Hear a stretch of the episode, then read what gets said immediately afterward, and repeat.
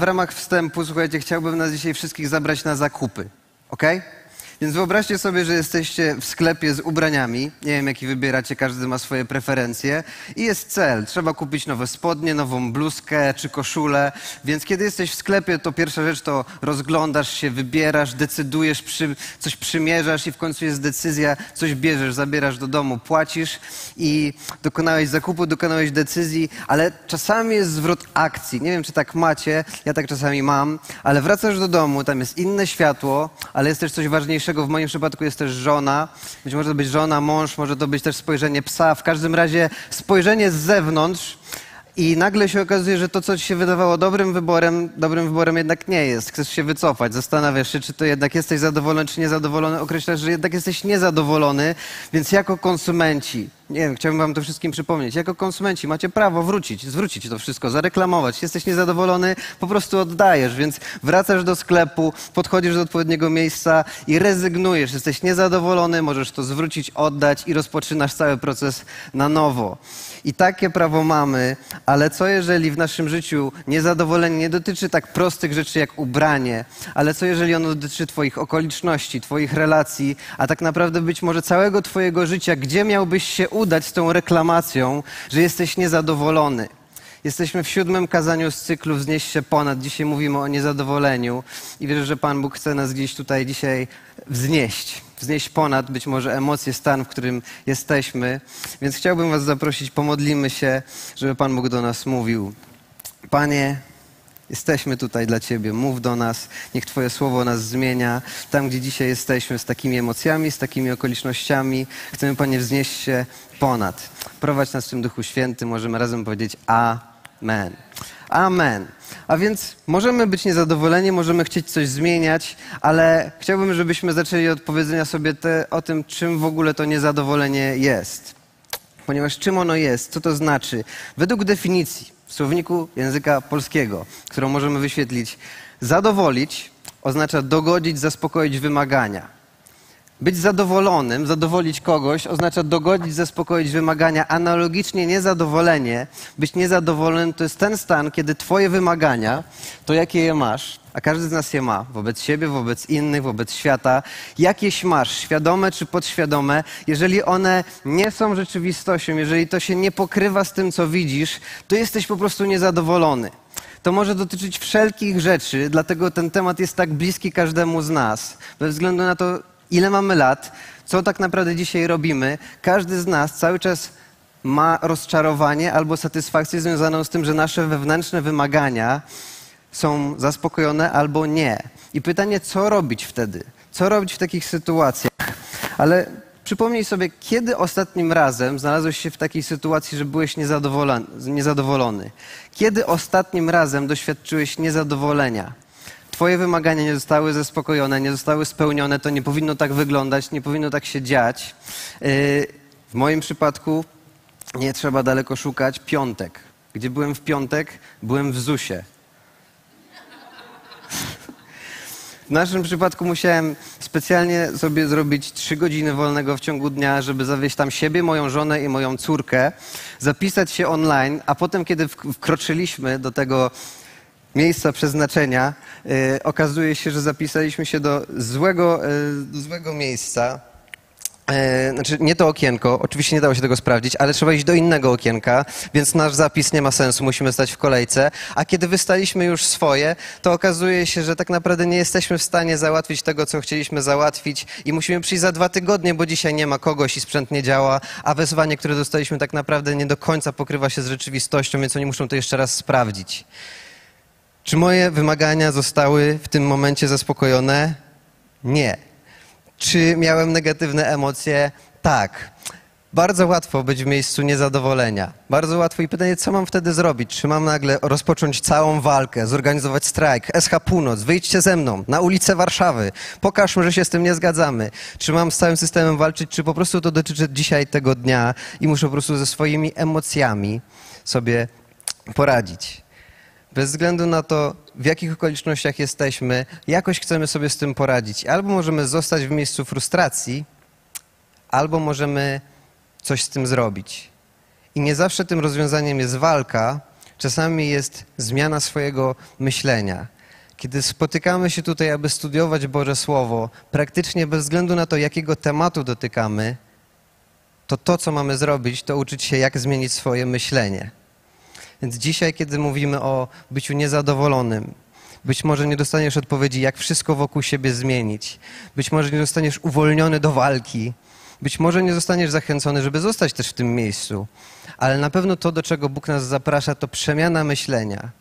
Dlatego dzisiaj, kiedy jesteśmy przy temacie niezadowolenia, ważne jest przede wszystkim dla Ciebie zastanowić się, co jest dla Ciebie dzisiaj tym miejscem?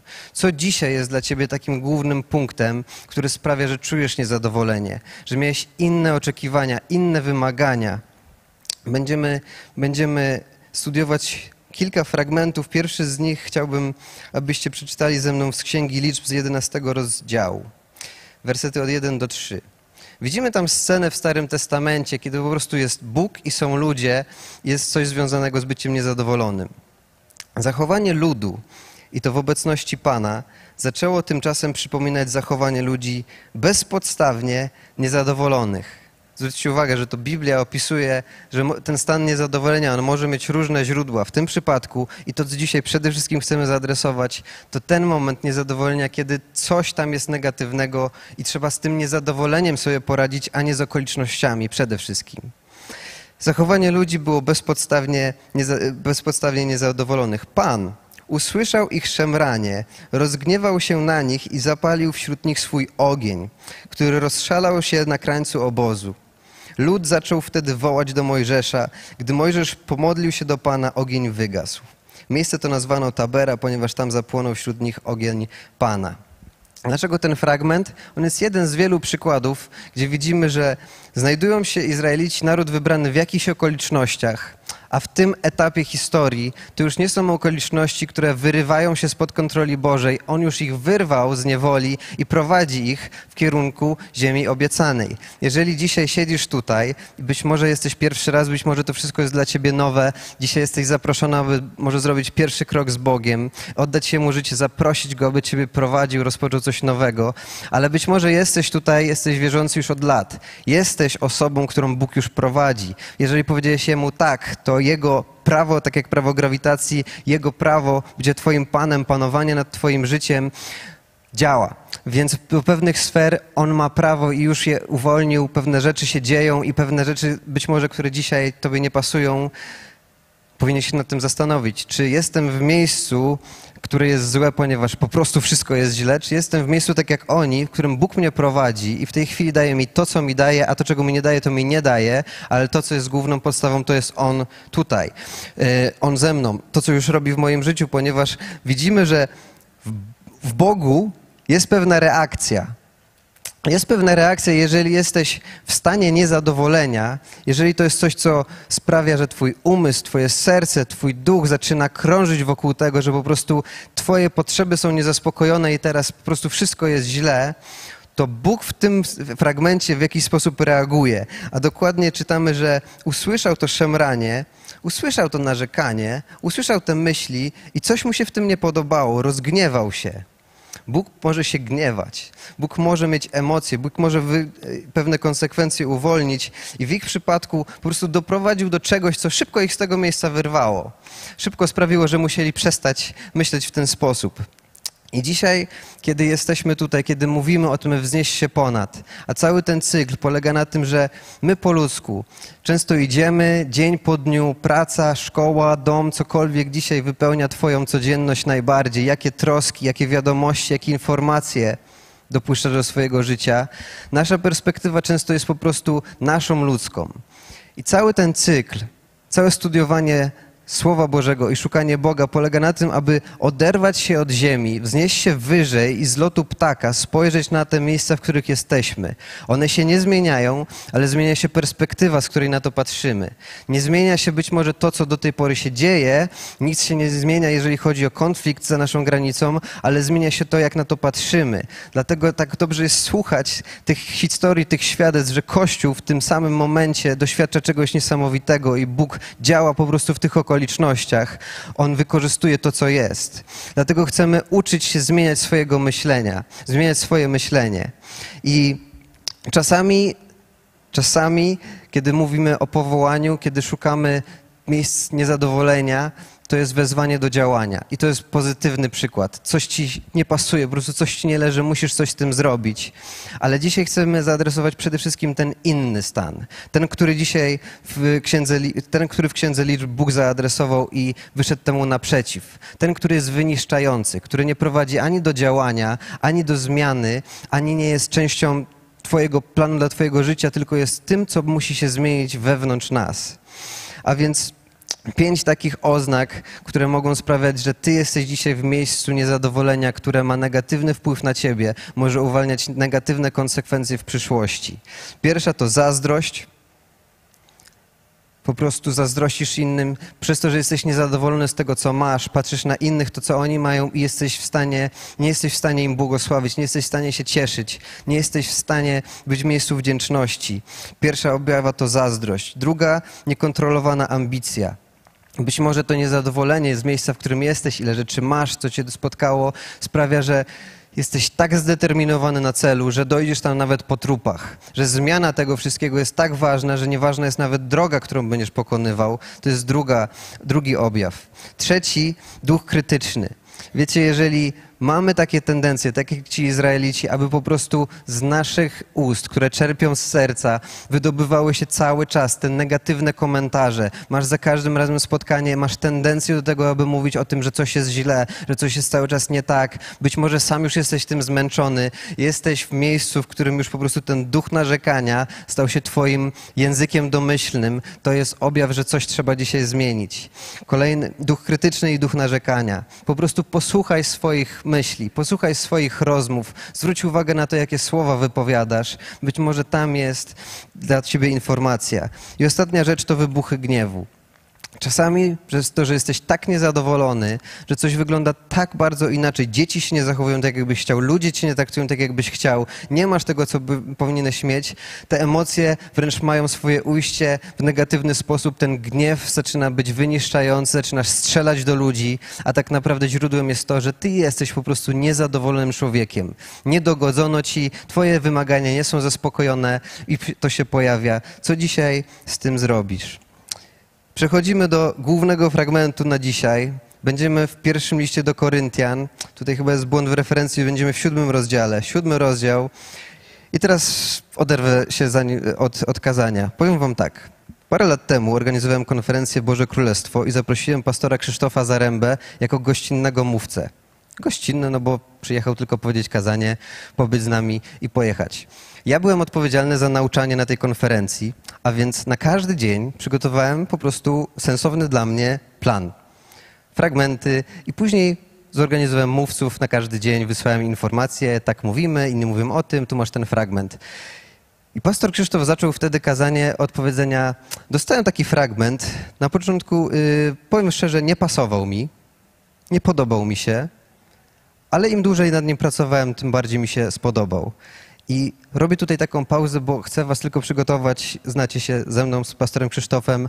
Nie wiem, czy dzisiejszy fragment, który mi przydzielił, to nie jest zemsta za tamtą konferencję. Po prostu jesteśmy w jego cyklu. Poprosił mnie, żebym dzisiaj wygłosił kazanie i spojrzałem na ten fragment i szczerze mówiąc nie wiem, czy to zemsta, czy, czy, czy po prostu chce mnie zniszczyć. Ale pierwsza moja reakcja była właśnie taka. Im dłużej zacząłem się nad nim zagłębiać i rozumieć logikę, dlaczego ten, tym bardziej się przekonałem, więc zapraszam wam, was do tej przygody. E, Pierwsza myśl jest taka: jesteś tam, gdzie jesteś, ponieważ Bóg cię tam umieścił. Jesteś tam, gdzie jesteś, ponieważ Bóg cię tam umieścił. A teraz rozpoczynamy fragment. Na cztery części jest podzielony, więc po kawałku. Niech zatem każdy postępuje tak, jak mu wyznaczył Pan i jak go powołał Bóg. Tej zasady się trzymam we wszystkich kościołach. kościołach. Ktoś został powołany jako obrzezany, niech nie ukrywa obrzezania. Ktoś jako nieobrzezany, niech się nie obrzezuje. Obrzezanie nie ma znaczenia podobnie jak jego brak. Liczy się przestrzeganie przykazań Boga. Niech każdy pozostanie w tym stanie, w którym został powołany. Zostałeś powołany będąc niewolnikiem? Nie martw się. Chociaż jeśli masz możliwość stać się wolny, korzystaj z tego. Kto bowiem jako niewolnik został powołany w Panu, ten jest wyzwoleńcem Pana. Podobnie, kto jako wolny został powołany, jest niewolnikiem Chrystusa. Zostaliście kupieni za wysoką cenę. Nie bądźcie niewolnikami ludzi. Bracia, niech każdy pozostanie przed Bogiem w tym stanie, w którym został powołany. Ten, ta część fragmentu jeszcze nie jest zła. Dojdziemy do następnych, to zrozumiecie, gdzie ta zemsta. Ale tutaj widzimy kilka rzeczy. Apostoł Paweł znany apostoł, ten, który dość dużo napisał, dużo listów e, wysyłał do kościołów, które sam pomagał zakładać albo wręcz zakładał. Tutaj widzimy jego fragment korespondencji z kościołem w Koryncie.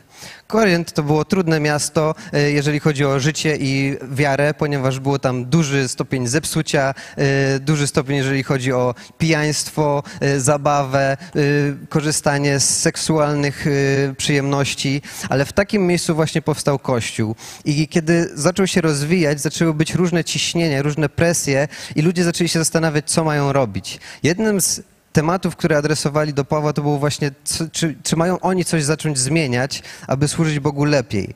I pierwsza rzecz, którą w tym fragmencie Paweł adresuje, to jest pozostanie w tym miejscu, w którym się jest. Że Bóg powołuje ciebie do tego, abyś służył, abyś zrobił to, do czego cię zaprosił, abyś rozwijał Boże Królestwo dokładnie w tym miejscu i w takim stanie i w takim miejscu z tym, co dzisiaj masz, ponieważ on, ma nad, on miał nad tym kontrolę i nie jesteś tam przez przypadek. Każdy z nas startuje w życiu z innego miejsca. Z naszej perspektywy to wcale nie musi być sprawiedliwe, nie mamy na to wpływu, w jakiej rodzinie się urodziliśmy, nie mamy często wpływu na to, jakie okoliczności są wokół nas, ale Bóg właśnie w tym miejscu, żebyśmy oderwali się być może od naszego niezadowolenia i spojrzeli na to i przyjęli to i zobaczyli, jak Bóg może przez nas działać w tamtym miejscu. Tak jak przez naszych braci z Kościoła na Ukrainie, tak samo Ty dzisiaj, w tych okolicznościach, w których jesteś, Bóg chce przez Ciebie działać, aby coś zmieniać. Ale chcę Wam coś pokazać. Kiedy mówimy o zadowoleniu, mówimy też o szczęściu, na ile jesteśmy szczęśliwi. Jest takie badanie, nazywa się Ranking of Happiness i mamy wyniki z lat 2019-2021. I to jest ranking, które kraje na świecie e, według badań ludzie mówią, że są tam najszczęśliwsi. Numer jeden to Finlandia, później mamy Dania, Islandia, Szwajcaria. Jak widzicie, nie ma nas tam. I Polska jest na miejscu 43. Nie dałem rady aż tyle y, tutaj wkleić. Więc mamy jakąś czołówkę światową, jeżeli chodzi o ludzi, gdzie są najszczęśliwsi. Y, I my się jako Polacy tutaj nie załapaliśmy. I to jest dobry punkt do zaadresowania tego punktu. Być może urodziłeś się właśnie w tym kraju, właśnie w tym miejscu, które być może ze względu na y, ogólnoświatowe pytanie o szczęście nie jest w czołówce, ale czy to jest powód do bycia niezadowolonym czy zadowolonym, odpowiedzcie sobie sami, ale czy to jest miejsce, w którym umieścił Ciebie Bóg, abyś dokładnie w tym miejscu, w tym kraju, w tym czasie coś zrobił? Tak. Drugie pytanie było dotyczące Polaków samych. To jest badanie CEBOS Centrum Badania Opinii Społecznej, e, czy jesteśmy jako Polacy zadowoleni z życia. Zobaczcie, tutaj jest tabelka od 94 roku do 2000. Podziałem na górze zielona linia najbardziej zadowoleni Polacy, później średnio zadowoleni i ci niezadowoleni. Jak widzicie, ci, którzy są niezadowoleni, to są stabilni. Nie wiadomo, e, którzy konkretnie to ludzie, ale gdzieś oni są. Ale co ciekawe, ci, którzy są najbardziej zadowoleni w naszym kraju, była tendencja spadkowa, gdzieś do e, wzrostowa gdzieś do pandemii. Teraz zaczyna wszystko spadać.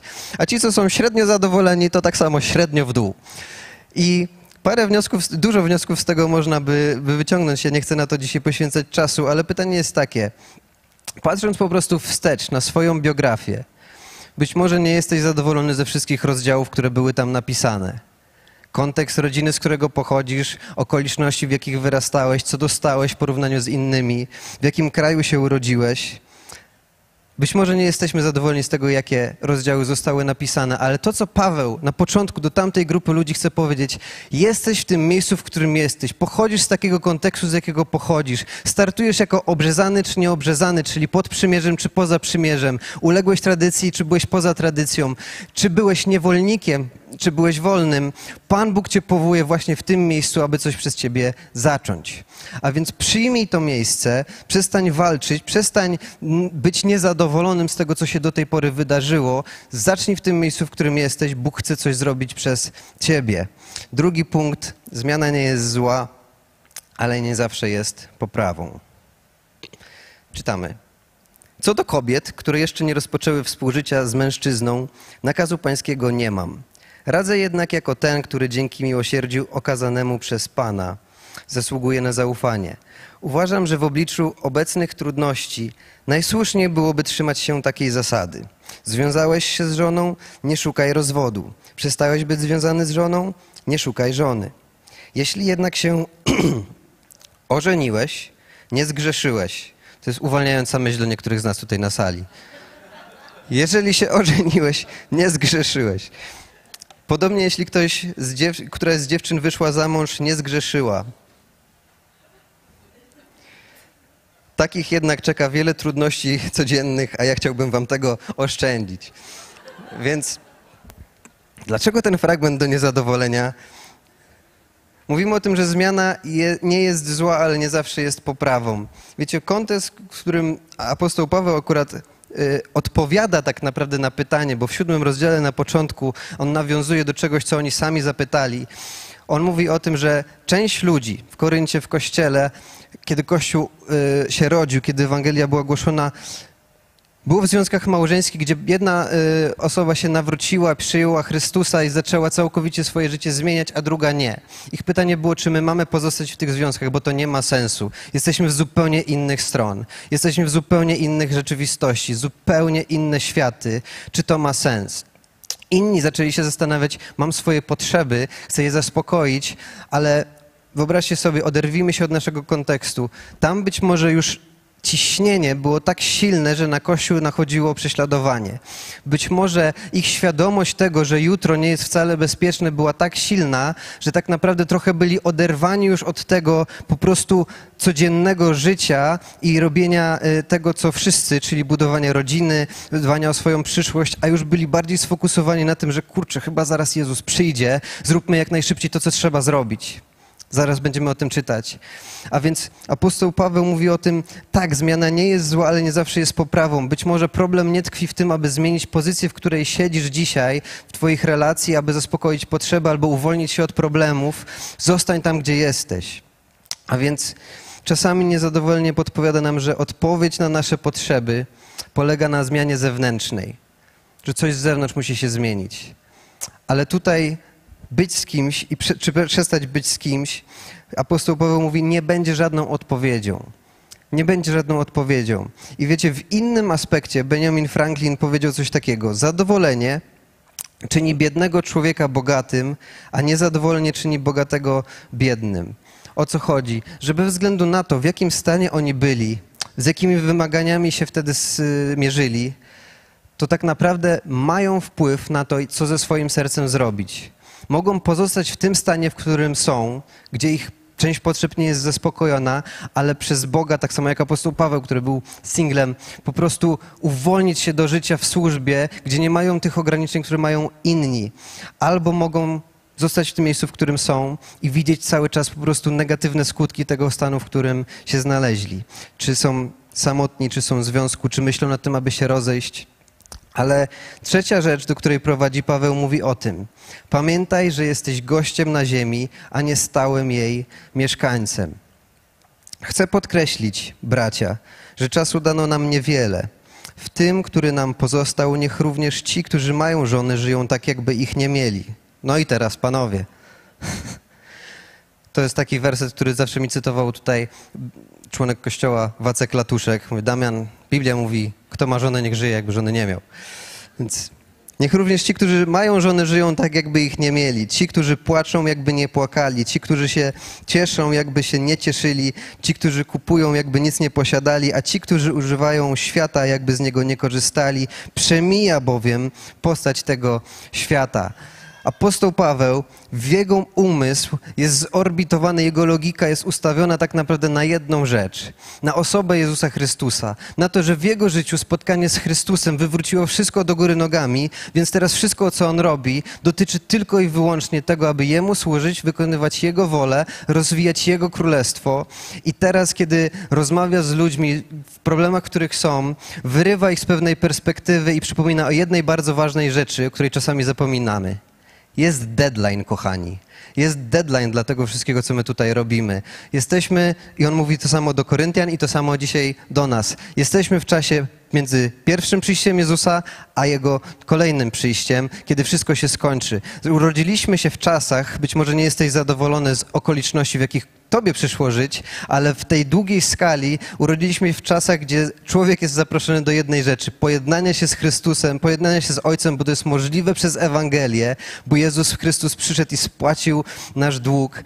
I jesteś po to, aby rozwijać Boże Królestwo, aby inni się dowiedzieli o tym, że mogą się załapać. Tak jak Noe po prostu chciał, żeby ludzie się załapali na arkę, bo zaraz przyjdzie potop, tak samo my, kochani. Przyjdzie koniec, kiedyś to wszystko przeminie, więc te wszystkie nasze troski zrzućmy trochę na drugi plan, ponieważ musimy się też skupić na czymś innym, na tym, aby budować Boże Królestwo. Pamiętaj, nie jesteś tutaj na zawsze. Nie jesteś tutaj stałym mieszkańcem. I wiecie, deadline działa właśnie tak, że nas wyrywa z pewnych rzeczy, które, które yy, kiedy się rozluźniamy na początku projektu, czy na początku budowania wydarzenia, potrafimy skupiać rzeczy na różnych rzeczach. Ten mnie potraktował tak, tamten mi powiedział tak. Nie wiem, czy kiedykolwiek pracowaliście w zespole nad czymś, co ma swój deadline. My w kościele robimy to cały czas. Więc mogę wam poopowiadać o niezadowoleniu i o procesach, jakie tam występują. Ale generalnie, czy to była szkoła, czy to jest dzisiaj praca, czy to jest cokolwiek, na początku jest pewna mobilizacja, która bardzo szybko spada i możemy się roz możemy się trochę rozprzęgać, ale im bliżej końca, tym bliżej ludzie się po prostu budzą.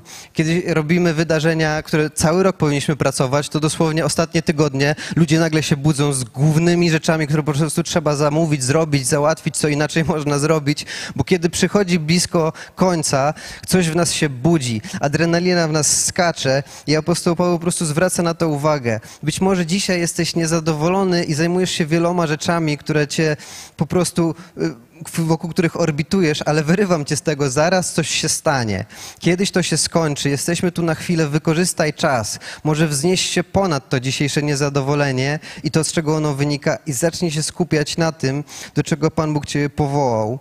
A więc jeszcze jeden tylko przykład w tej, w, co, co, do tego. Odwiedziliśmy ostatnio kościół Saddleback w, w Stanach i oprowadzali nas po swoim pomieszczeniu technicznym i pytałem, po co im dwa komputery? Bo mamy jeden do wyświetlania tekstów i, i rzeczy do kazania, a on nam mówi, ponieważ nasz pastor przygotowuje rzeczy do wyświetlenia podczas kazania do ostatniej chwili, więc się zmieniamy w trakcie uwielbienia, więc potrzebujemy tego dwóch innych komputerów.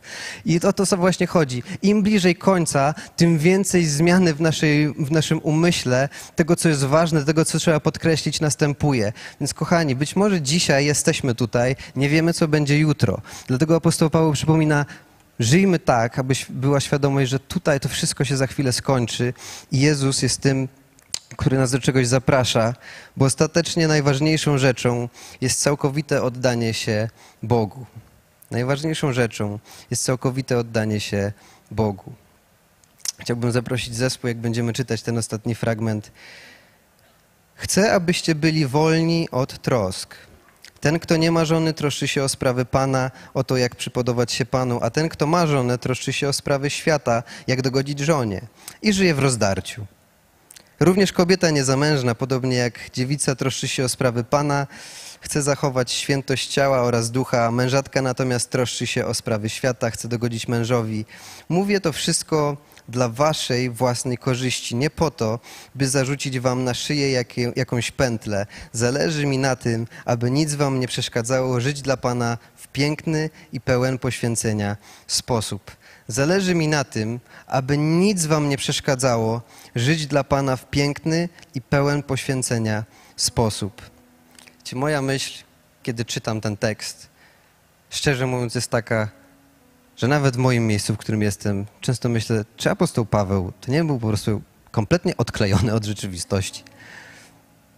Wiesz, ten, kto nie ma męża, to służy Panu na 100%, ten kto ma to mniej, bo musi się zajmować sobą nawzajem, więc może lepiej się tam, żyjcie tak jak ja, czyli na 100% dla Pana. Potem się rozglądasz, myślisz sobie, no nie do końca tak ludzie dzisiaj żyją. Ci, co są singlami, to żyją na 100%, myślą o tym, że muszą się z kimś zejść. Ci, którzy żyją w małżeństwie, to żyją na 100% tym, żeby jakoś przetrwać. E, I staramy się na to reagować. Oczywiście przesadzam.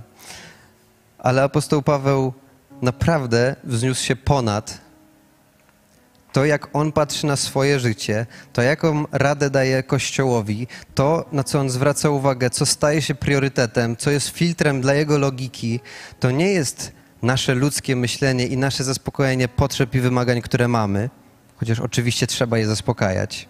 I on mówi, to nie jest nic złego. Związałeś się super. Róbcie to najlepiej, jak możecie. Nie związałeś się? Może lepiej dla ciebie, możesz więcej poświęcić się dla Pana.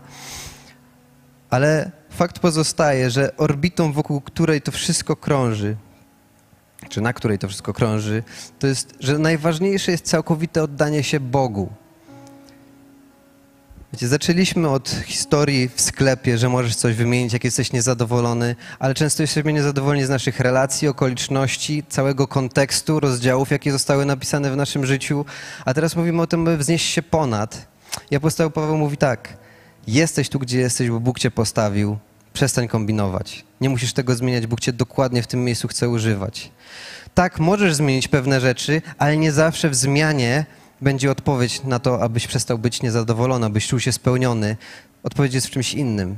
Tym, co Pan Jezus określił jako nie samym chlebem człowiek żyje, ale wykonywaniem woli Ojca. Kiedy jesteś w miejscu Bożego planu i robisz to naprawdę, do czego zostałeś stworzony, aby to robić, to często zupełnie inaczej zaczynasz patrzeć na okoliczności, w których jesteś, bo zaczynasz po prostu iść za Bogiem w miejscu, w którym jesteś. Odrywasz się od tej swojej ludzkiej perspektywy. On mówi o tym, że czas się skończy. Kochani, czas się skończy. Nie będziemy tu na zawsze. Nie zawsze będziemy mieli taką okazję, żeby siać, żeby głosić, żeby się spotykać. Kiedyś w niebie będziemy już wszyscy tylko się cieszyć, nie będziemy mogli dzielić się Ewangelią, więc możemy to robić tu i teraz, bez względu na okoliczności. I mówi o tym, najważniejsze jest po prostu, abyś ty dzisiaj, takim jakim jesteś, mógł się całkowicie oddać Bogu.